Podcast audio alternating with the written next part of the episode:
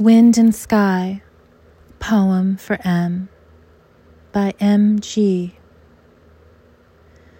The west wind, the northern sky, night still as a lamp, immovable, unpenetrated. Is it really possible you are this beautiful? And where you come from your wayfaring, this salt rime hard on the taut sails, the wild spray cold as ice and this shelter you offer, a bivouac in wood so dense, no one sees the light we have made. No one will know.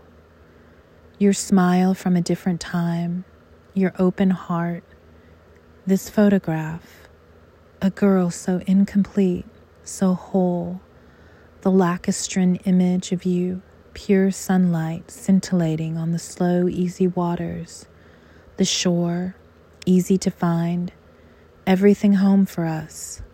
It was 1994. We were almost happy. And I can imagine you in that space, your daughters crooked in your arms, and the sky all over us like a tapestry, like nothing we could understand. Last night I imagined that if I said your name, I would show you my passport. The bright islands I knew once, the places where everything I knew came to nothing, and that you would tell me, finally, how you came here.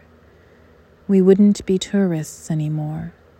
We would enter the land we inhabit with a new sense of home, with everything we lost finally made whole again. In the way we touched each other, in the stunning light of the bay at sunset. If you were a river, this poem would flow for you forever in the way that rivers flow the way that water runs so much deeper than our little time that we dip our hands, these little minutes we spend between the hot womb and the cold stone. If you were water, I would drink you. I would fill myself with you.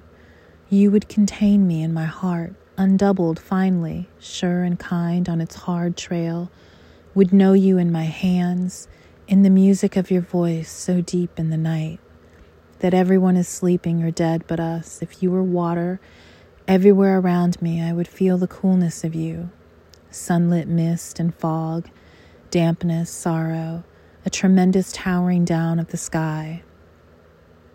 If you were the rain, I would feel you on my face all night. I would never let you go. I would make time stop so rain would fall ever and ever. When I woke this morning, you were still breathing on my chest. I felt your slim, small body sheltered in me. Rivers and mountains make the world and the ocean, and I never want to end this poem.